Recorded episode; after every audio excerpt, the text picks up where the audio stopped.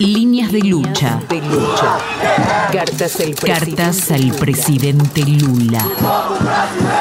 Nuestro héroe, Lula. Tengo 70 años y nunca asistí a la escuela, porque desde niño trabajé en el campo. Nací en Nossa Señora das Doras, Sergipe. Así como você. Así como tú, me quedé viudo a los 30 años, cuando ya tenía tres hijas.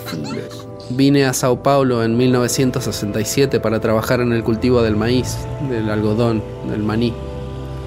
Trabajaba como peón rural porque no tenía estudio. Siempre acompañé tus políticas, siempre voté por ti y nunca, me, decepcioné. me decepcioné.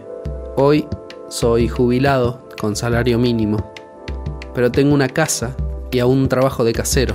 Tengo una nieta que estudia en la Universidad Federal de Curitiba y siento mucho orgullo. Sé que esto no hubiera sido posible sin tu gobierno. Sabe, a gente mais pobre começar a levantar a cabeça. Sabe, foi isso que me fez ganhar as eleições de 2006. Siento mucha angustia y tristeza por saber que estás preso. Porque sé que eso está ocurriendo porque tu gobierno fue para los pobres y ellos no aceptan a quienes luchan por nosotros. No veo más televisión. Aquí donde vivo sigo todo por internet. Sé que eres inocente. Fuerza, compañero. Fuerza, amigo del pueblo. Estamos juntos. Un abrazo de este sergipiano que te quiere mucho